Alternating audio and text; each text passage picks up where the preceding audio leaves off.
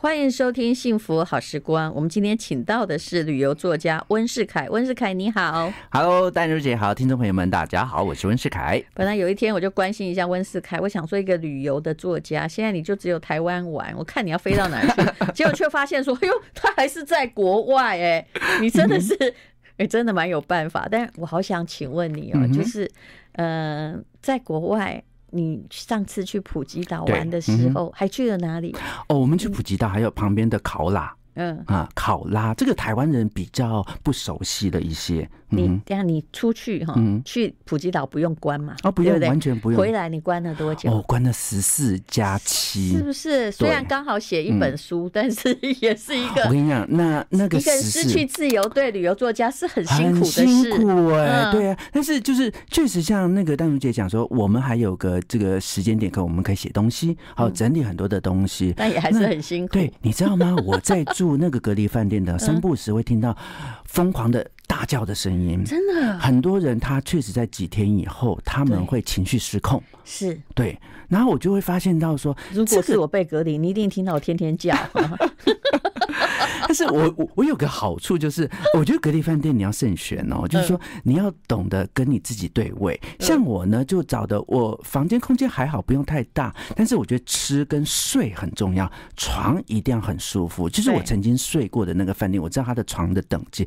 第二件事情就是吃的部分，那我觉得我很觉得说都被关成那样子了，你不好好的再享受一下吃。有的饭店好像服务的很好，我看到一些明星他们就是在比如去美国看小孩啊。是，他就在每天都在期待那个餐点。哦、是哎、欸，是哎、欸，你知道吗？我进去，我我我住的那家，我第二天我就吃到护航的豆浆跟烧饼，哎、我整个人傻眼。做到那家你喝？哎呀，然后就你就会觉得说，哎、欸，他们怎么可以？结果就是说，我后来有打电话去问他，每天帮你换不一样，每天不一样，他们就在研究他们要如何。他们说我们房间呃不大，我们的就是也不是呃星级太高，但是我们用品质质感来吸引客人。住在哪一间呢？我住在杰斯里，不是。哦，洁洁思，因为他是金华的系统嘛，答对了，他是真的很努力在做服务啊，而且他偶尔他因为金华有一个那个什么金华到你家的那把他的餐点送出来，你知道偶尔你吃到他们自己招牌的炒饭之后，你会傻眼，因为我们常去吃的，一闻到那个味道就很棒，被关对不对？哎。后来结束以后，每个人都在问我说：“我就说，哎、欸，我跟你讲，我现在开始出去没问题，我我我再也不怕回来管这件事情，就慎选旅馆。可是有的不能选，比如大陆不能选。我前几天问一个企业家，啊、他因为他也不得已，就是来往了几次啊，是因为每一次，比如说一下飞机他就被带走，就好像被抽签那种感觉，很像不知道被送往哪个集中营。很多从台湾回来的，你知道，他们没有订的，他们就是那种从台湾那种那种指挥中心他们安排的那种的，就是啊，就是。惨的吗？啊、呃，就是你不知道有我们同这一团，就是我的另外一个朋友，嗯、他们是找我两天回来。那回来以后，他就说他他就比较随和没定，对，他就说反正那个集中检疫所他们怎么安排，我就怎么、嗯、怎么去那个就结果他就说惨了哦，他说我去住到那个后第一个，他就说。就是简单到好像回到学生宿舍的概念这样子，对。然后说那吃呢，他就说牢饭。呃，他说我每天看你的脸书在吃饭，就说他看我的照片，然后他就在吃饭，想象说他只跟我一样的东西。你想想看啊，老实说这也是难得的经验。虽然你回来你关几次，你才关了一次，我关了一次，对对，那还好，就是。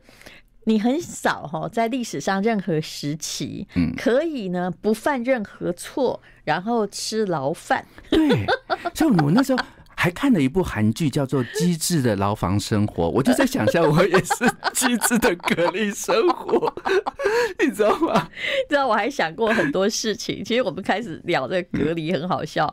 我的朋友嘛，他就是一定要到那个大陆去，他来来回回，因为去那边也差不多二十一天，回来也也十四天。是两岸是最惨的一种来回，你去别。国至少你一下去碧海蓝天，对不对？嗯、就他后来呢，他就觉得说，我这次要对我自己好一点了。嗯、公司反正有赚钱，我一定要买一个，我一定要去租一个很好的旅馆。嗯、本来打算啊，从那个澳门进去，是听说澳门是一个那种这叫什么？就是。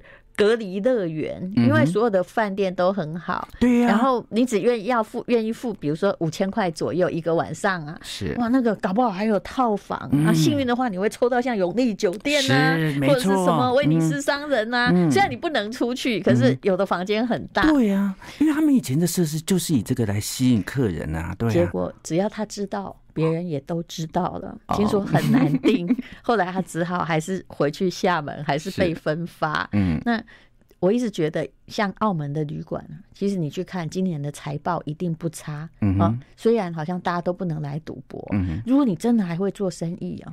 我真的好想写信给他说，你可以怎样做生意？这些人会去澳门，就是因为他还有点钱，他想要住好一点。那他那么无聊的时候，你就给他吃饺子老虎，或者是那种电脑那个机器，有没有把他的电脑连上线，让他去赌二十一点啊、百家乐啊？你看，就算不想玩的，都会被你吸睛。结果出去可能。十四天，他花的旅馆费用是八万块，好了，因为也不便宜嘛。没错，结果可能赌输八百万，可能非常有可能。如果你没有还钱，我不让你出去，因为所以我跟你讲，戴茹姐，你要早一点讲才行。我一直想这么黑的事情。不不不，我从这一点，我跟我要跟听众朋友们分享一件事，而且大家还会愿意哦。虽然明明知道会有八百万损失的风险，他宁愿选择有娱乐的地方。因为这有两件事，第一个，你必须要了解那个产业，像因为戴茹姐，我。早期就是对旅游一直很熟悉，你常跑，你很清楚这个产业模式，生意很好赚。对，第二件事情是什么？这是一个理财的一个概概念在那边。我其实要呼应一件事，因为我确实，因为我的工作里面跟很多的旅馆都有非常密切的关系。我确实问过，不管是国内的呃，还有这个国外的，他都有实力。他改成防疫饭店以后，嗯反而赚。是，他不但赚，后来改的很多嘛。对，只要他设备很好，是他你不要去歧视防疫旅馆，他马上改呀、啊。没错，所以你看，他不见得饭店里面他会像呃戴茹姐一样讲说，哎、欸，因为澳门还有拉斯维加斯，他可以有这个这个就是呃吃饺子然后这些玩乐，他有本来就合法，博弈合法，对，直接给你搬到，因为你不能去外面的赌场，直接给你搬到那个。饭店里头，我国外的朋友他说他在国外的饭店，他是把什么，就是把你们年轻呃，就是爱玩的那些电动玩具，还有那些什么娱乐健身的设施、脚踏车，全部搬到房间里面去。我跟你讲，人很妙哦。当你在没有娱乐的时候，你就会知道自由很可贵。就像把那个夜市的哈，看不起的那种打弹子有没有？那个或什么射飞镖啊，你都会玩。没错。我跟你讲，这种 而且把它当成人生的命脉。对，然后就是一种求生的一种那种，你知道吗？呃，你自己不晓得的潜能哦。是，而且出来以后，说不定你就变另类专家。所以我就每次在讲说，他们问我说，我出来以后，我发现我很能够跟自己相处，而且时间，我觉得，哎，我分布的还挺好的，而且我还会泡咖啡，我还会做好多事情，好好玩。嗯，或者这时候就最需要线上课程，嗯哼，对不对？对啊，我最近大概把。我订的所有线上课程超认真，这两年呢，比如说像混沌大学啊，什么学英语啊，我真的都学了一遍呢。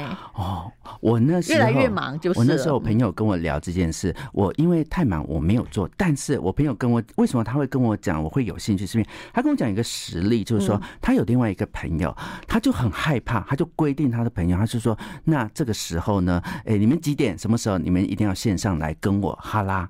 哈拉，他突然间反正他平常不太爱讲话他逼着他一直要跟人家聊天，他上瘾了，到处去宣传。他不是那种，不是有那个，就是说我们有一个群组，像 club 一样，大家一起啊。他从那边开始玩一玩，他开始干脆变公开，好像直播主一样，每天时间点自己会准备好多话。而且有没有人有没有人听他也无所谓，无所谓，他也没有名人的包袱。没错。然后他开始变成说，他很会侃侃而谈。他就说他他现在开始隔离结束以后，他可以去当直播主。有啦，就是可能被隔离，然后就开了个 podcast 的或 Clubhouse 那个是，对不对？对对对。我我我有时候觉得哈，就是我们人生一定要有一点话可以说。是。但是像隔离这段期期间，我才开 podcast 嘛，哈，本来也是个无聊的行为，但是后来发现，你只要一打开话匣子，现在每天没有看到朋友也没关系，我可以自说自话。对啊。而且。说的挺快乐哎，我的收获不在于有多少人下广告或多少收听数，至少我自己心里超豪爽。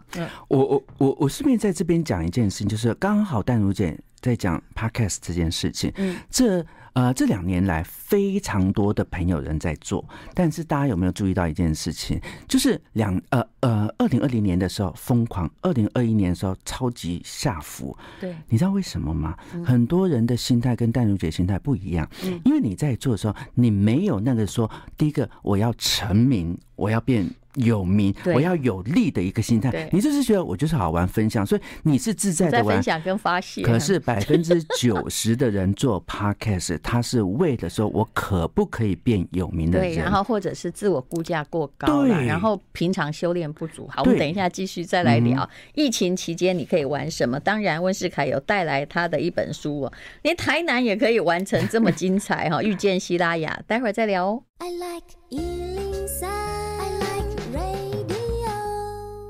幸福好时光，每一次遇到温世凯呢，都很有话聊。那也要告诉大家，他出了一本书，叫《遇见希拉雅》。希拉雅不是一个国家哦，他在台南附近哦。我刚刚看说，嗯，大家都以那隆重没听鬼哈。好，我们刚刚在聊 Podcast，对不对？我遇过很多人，包括公家机关，比如说台什么的，他问我说啊，我们怎么样做 Podcast？我说你问我干嘛？这很简单呐，你就把它音档录一录，放上那个平台，你。随便 Google 就有，可是问题是你做了，你要做什么？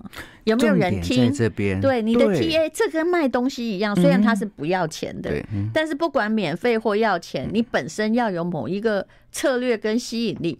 还有刚刚我们在讲那个防疫旅馆的问题，其实这也是一个商业的很好的点，就是请问你有没有解决顾客的痛点？对呀，就因为你们很无聊嘛，所以每天可以送不同的早餐，我解决你的痛点，是要让你人生有期待，是不是？对呀，那任何东西。不管怎么样，就是哎，你不要以为人家也花了机会成本，就你的时间来听，嗯、你有没有解决他想要解决的事情？他的需求在哪里？没错，而且不是你要红啊，不是这一回事。你看。我选择的杰斯里，它并不是大家熟悉的五星级大饭店，但是它什么吸引我？它的餐吸引我，因为它的吸引我以后呢，等于是我住完以后，我绝对是他的老主顾。嗯，我下次再回人家跟我介绍说，就算他现在不是隔离饭店，我都相信他的每一家饭店的餐的品质有到这个水平。嗯，我觉得它是等于是另等于是另外一种方式，这是晶华集团很厉害的地方啊。对了，它很弹性的在应变，否则哎。存在到现在，虽然有一点借钱来发年终奖金，你觉得这个容易吗？嗯，非常不容易。所以我我常会跟朋友们讲说，像我们刚刚在前面讲说，有些人会把房间如何花大钱去改造，然后去呃招揽变成防疫旅馆去招揽生意，可是。他们都很清楚一件事情，就是说住过的人就是我未来的客人，对对，他就会再回来。这就是回到我以前不会思考，回来还会有点期待。这也是一个旅游点哦，不只是饭店。你扩大来说，很多的旅游点，以前台湾有某些点也被人家说什么呃，百年不如一见，见的不如不见，呃，最好以后不要相见。是，所以很多时候是。讲或是看文字，我跟你讲，那种东西是很空洞。要什么？你要抓住人心的话，你要让他真心感觉到说啊，对，就是这样。我就讲了啊，第二天早上就给我送那个护航那个。豆浆来，请问一下，对很多人来讲说没什么，但是当我一碰，我是在隔离饭店吃到是啊，别人吃不到，在你平常你要去，你要排队一个小时、两个小时才吃到，口碑行销啊，是不是？嗯、那他一定先想到客人的心理，然后他自己动用他集团的力量或是人力，他们去排队，嗯、他就是要帮客人解决。你有没有想到这后面的动作？是对不对？所以很多人就说啊，就是因为晶华，不是只是因为是他有思考到，对，嗯、其实思考。变局是一个最重要的事情了。当然，这次我们也看见了，呃，台湾哈，就是旅馆是几家欢乐几家愁。为什么？因为你说花东那些高级旅馆。嗯被订到满满满啊！高级露营车也是一样，是因为是在野外嘛。可是其实遭逢最可怜的变故的，就是这些城市的中级旅馆，是本来是以国际观光客的，现在他没有人啊。对呀，高金字塔课程会选的那种。大旅馆反而哎、欸，以前生意没那么好哎、欸，啊，现在就是啊，都被订满了，我们就去啊。反正哈，呃，疫情时期哈，人生苦短，他就他会花大钱哎、欸。嗯嗯，哎、欸、是，所以回过头，我也推荐大家，就是说，这时候你从来都没想过要在台北或者是高雄或是台中这种大都市去住那种顶级饭店，趁这个时间你去住看看，因为什么？它的价钱一定比它以前全开放实行的价钱呢便宜很多。第二件事情，啊、对，就像淡如姐刚刚讲，大家都往花东、都往其他的地方跑的时候呢，嗯、那。这些的饭店它是空房率比较高的，那这时候你去住，为什么要去住？第一个你要去感受到什么叫做最好的饭店，你才能够知道以后你饭店的标准，或是你人生的视野，你会重新再打开。你知道，从它的小细节，从它的硬体，从它的设施，你都可以看到新的一个知识的一个力量在那边。不过你说这些都会的，只要是很好的饭店哦，说真的也没有便宜很多。嗯。在我看起来有的，比如说像文华，它以前卖很贵嘛，对啊，那现在可能来个七折价的左右，虽然对一般人还是比较贵的价格，但是你也许可以进行城市旅游。是啊，我也有高雄的朋友。他明明家里嘛就素悉耶，他每一间他高雄的五星级饭店他都住过，因为他也不想离家太远，可是他就干脆 小两口去住五星级饭店，然后顺便以后谁来高雄可以帮人家介绍一下。这很重要。我常常很多人在问我的时候，我有时候会苦恼说哇怎么办？而且我有我会担心说朋友会来问我，那有时候我都要替他考量他喜欢什么，还有也不能扎了我的招牌。如果我自己没有去住过的话，我根本不能够。介绍给人家，还有最近哦，你看很多的，就是星级就有米其林餐厅的，就最近反而生意都很好了。对呀，哦，但是的确哦，像有些地方还是非常非常受影响。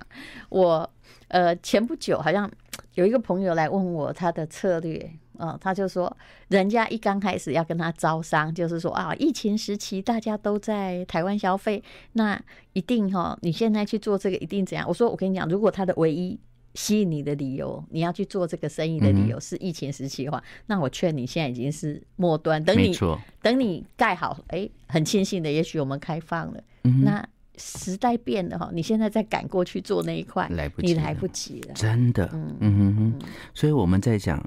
最近啊，跟几个这个旅游同业的朋友们私底下聊天，嗯、现在旅行社没倒的都很厉害的，真的，这些厉害，而且他很清楚，第一个他不随便来。是。啊，第二件事情他是蓄势待发，因为他知道一件事情，就是说现在国旅很夯，可是大家的水平什么东西都到，就是没有到达那个味道，可以自己去、啊，对。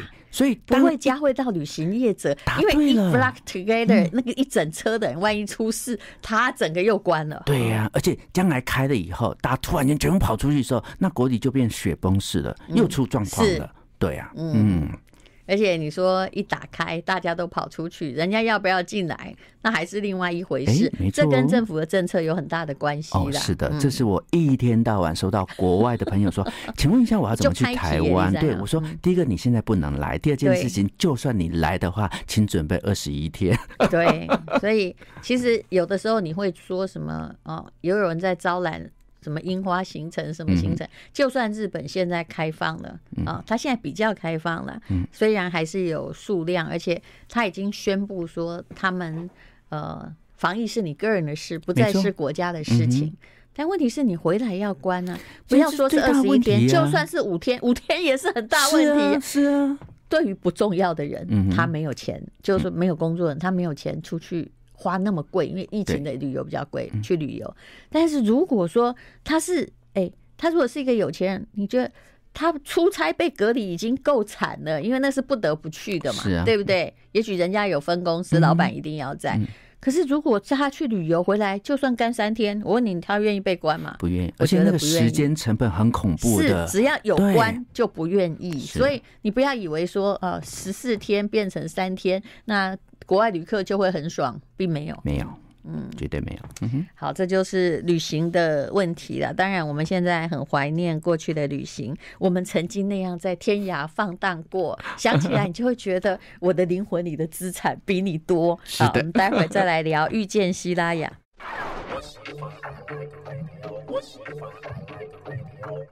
温世凯真的没有闲着，他最近也出了一本书哈，诚心出版的《遇见希拉雅》，他不是国外，噔噔噔噔，请大家猜希拉雅在哪里呢？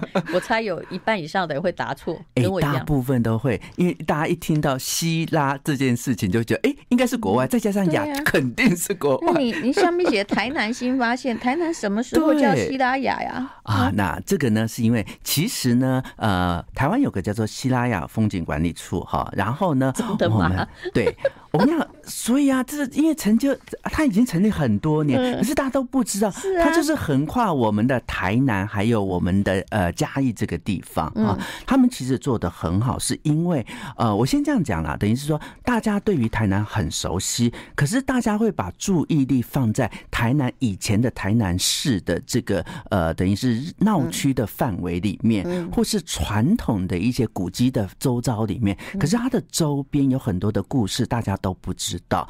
我随便讲一个，西拉雅风景区里面的横盖面有一个叫做玉井。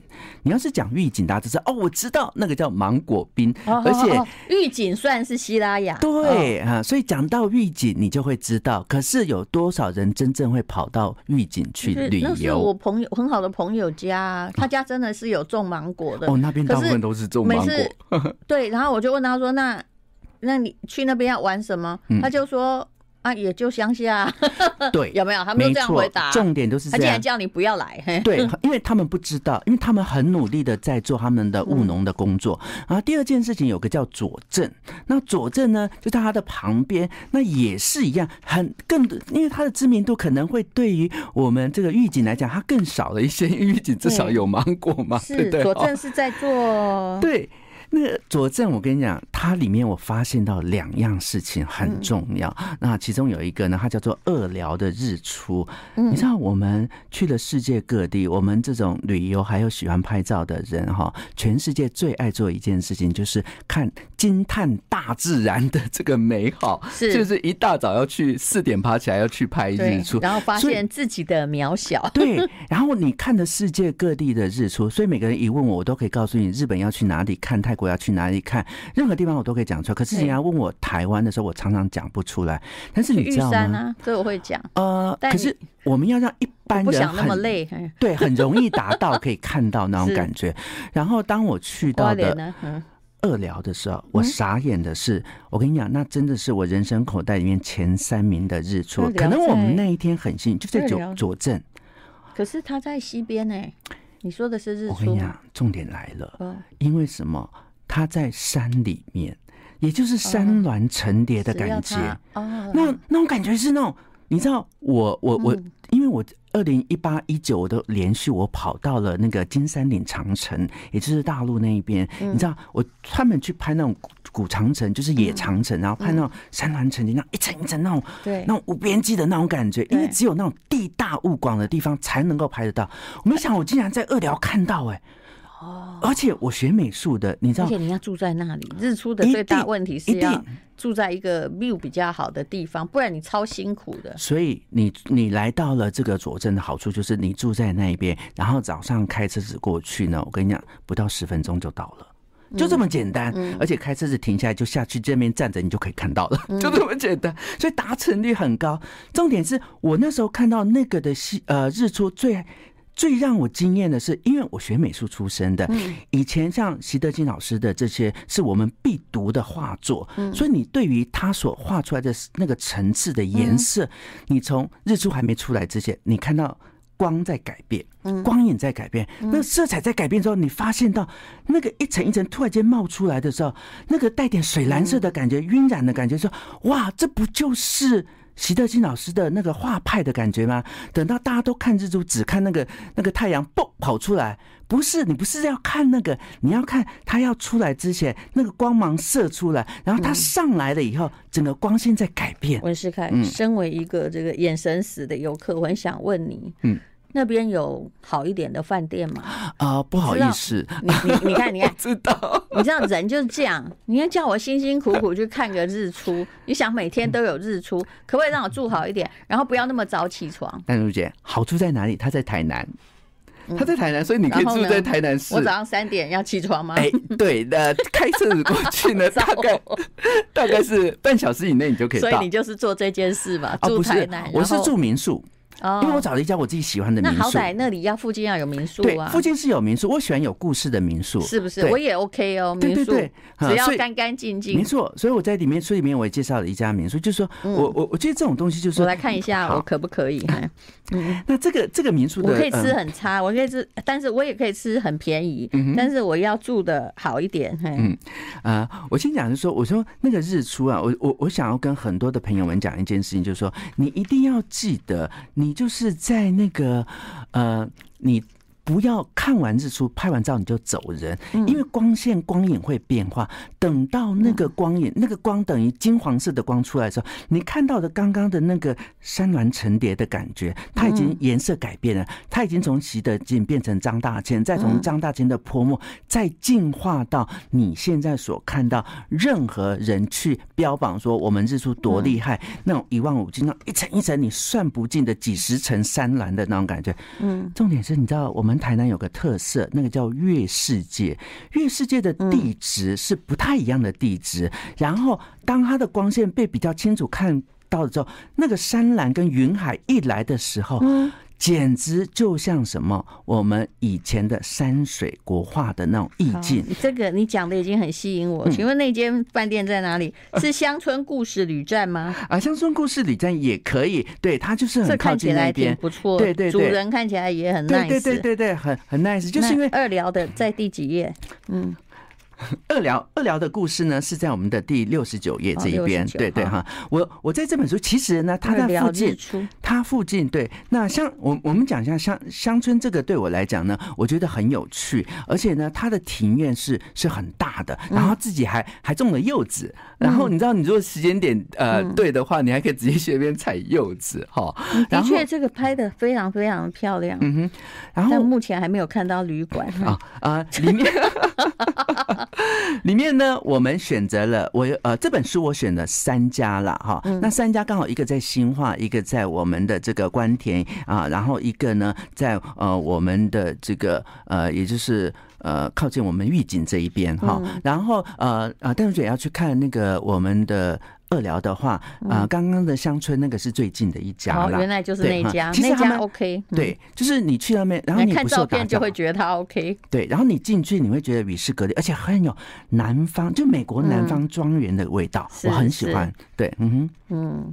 好，就是原来在台南附近啊，就是我们平常也许只会去国华街走一走啦。对，哦，其实它附近有很多很多的，就正因为游客比较少去嘛，所以它的自然的生态还有风光是还留着，没有那么市侩。没错，嗯。而且那佐镇那边还有一个化石园区，我跟你讲啊，你你从来都没有办法想象得到什么化石，而且对，然后那个我们那个化石园区，你知道吗？就是佐镇的化石园区，它竟然跟国小是合并在一起，所以。我好羡慕那个国小的同学，那个国小的同学，他们的校园其实就是侏罗纪公园的感觉在那边。对，好，等一下我们再来问问看，到底化石是什么化石啊？鱼也是化石啊，恐龙也是化石啊，三叶虫也是化石。但如姐，不要讶异，你刚刚讲的通通看得到。I like 幸福好时光，好，今天温世凯叫我们去西拉雅国家风景区。各位不用隔离哦，嗯，没错，而且你看起来东西都很好吃哦。重点是好吃好玩，你要自然景观有，你要我们的农产品有，你要人文有，你连化石都有。其实就是在台南 呐，我觉得我对台南的食物是放心的，因为他们当地人比我们更挑剔，对不对？但是台南市我真的觉得它的物价好高哦。那天吃一个虱目鱼好像两百五吧，我心里想是嗯小小的那一点点好贵哦，原来。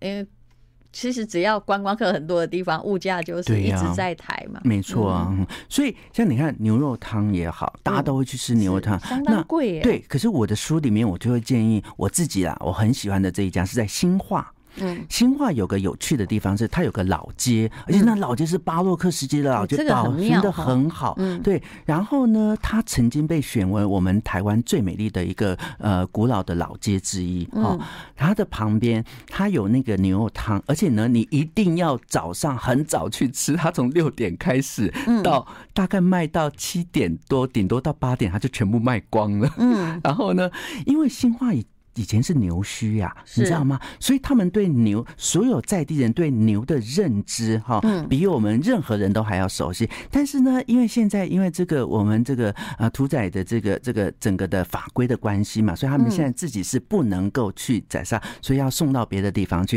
所以他就等那边宰杀完，然后凌晨大概是三点多的时候，就快速的就把车子运到他们新化的店家里面去处理。你知道吗？所以你吃到的牛肉绝对是最新鲜的温体牛肉。然后重点是它的汤头，它的汤头是我的嘴巴很刁很麻烦，因为我对味精过敏，然后对很多事情就是说我很喜欢吃它。就是说你如果加一点不同的东西，我就觉得你破坏原始味道，我就不喜欢。你知道它呢是喜欢复杂了，对呀。然后他是先把他的那个牛骨，他熬了一天。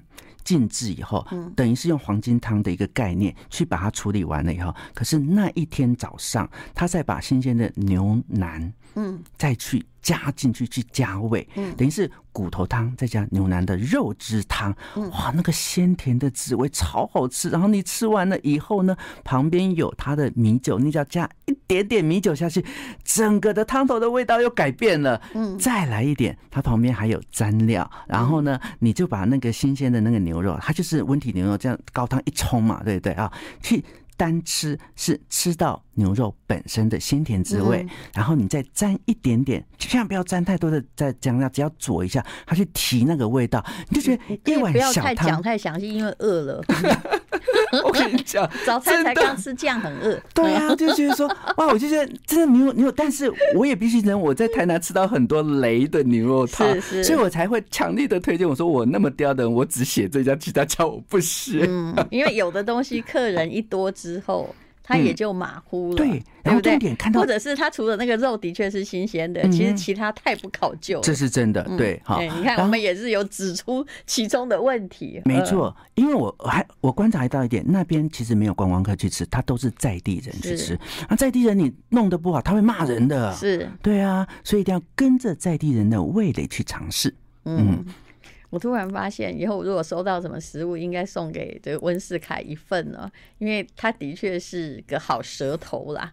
那其实整个疫情期间，刚刚其实，在节目开始的时候，我跟温世凯在聊减肥，为什么？因为真的都胖了。那很多的店家，其实你比我更适合。那个不，其实我这是害人的作为。很多店家就说：“那怎么办呢？我们没有办法做实体贩售，都来开花。”互联网对不对？嗯、那或者是自媒体、嗯，那我真的是常常就 Podcast 接触到这些店家，因为访问创业者嘛，对、嗯，我都心地很好哎、我就想说，那我帮你试试看、嗯。可是这问题来了，前面吃了太多试用品了、嗯，也有那个什么，比如说，呃，马祖有没有像林义和工坊？我想那个你也知道，我以后都把它推到你那里去好了，因为你比我适合，而且我不想胖了。我跟你说，好吃的东西就是会胖。然后有一次那个。他们去写文案，什么健康美食？嗯、我跟过理工，你买虾安呢？我们的员工，我说你写健康美食就卖不出去。对对对，高热量你就承认啊、嗯，对不对？你好吃就好吃，不要主打健康。嗯、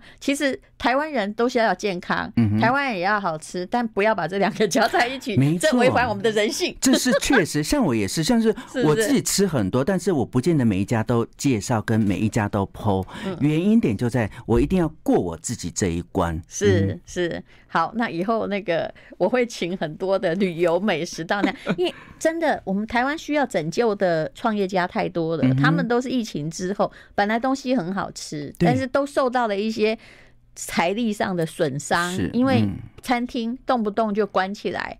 尤其是我跟你讲，最惨的其实是某些百货公司的美食街，没错，他们疫情之前展店，然后觉得一定生意很好，没想到，但是其实后来只要。就是只要一个人进去那整个间都封起来超惨的。是啊好大家努力的来提倡一下台湾本地的观光了当然我们心里还是抱着希望希望能够有一天不用关真的。来来回回不用关也可以出国哈。这才是人类最大的自由。好遇见希拉雅谢谢温世凯谢谢。谢谢淡如洁谢谢听众朋友。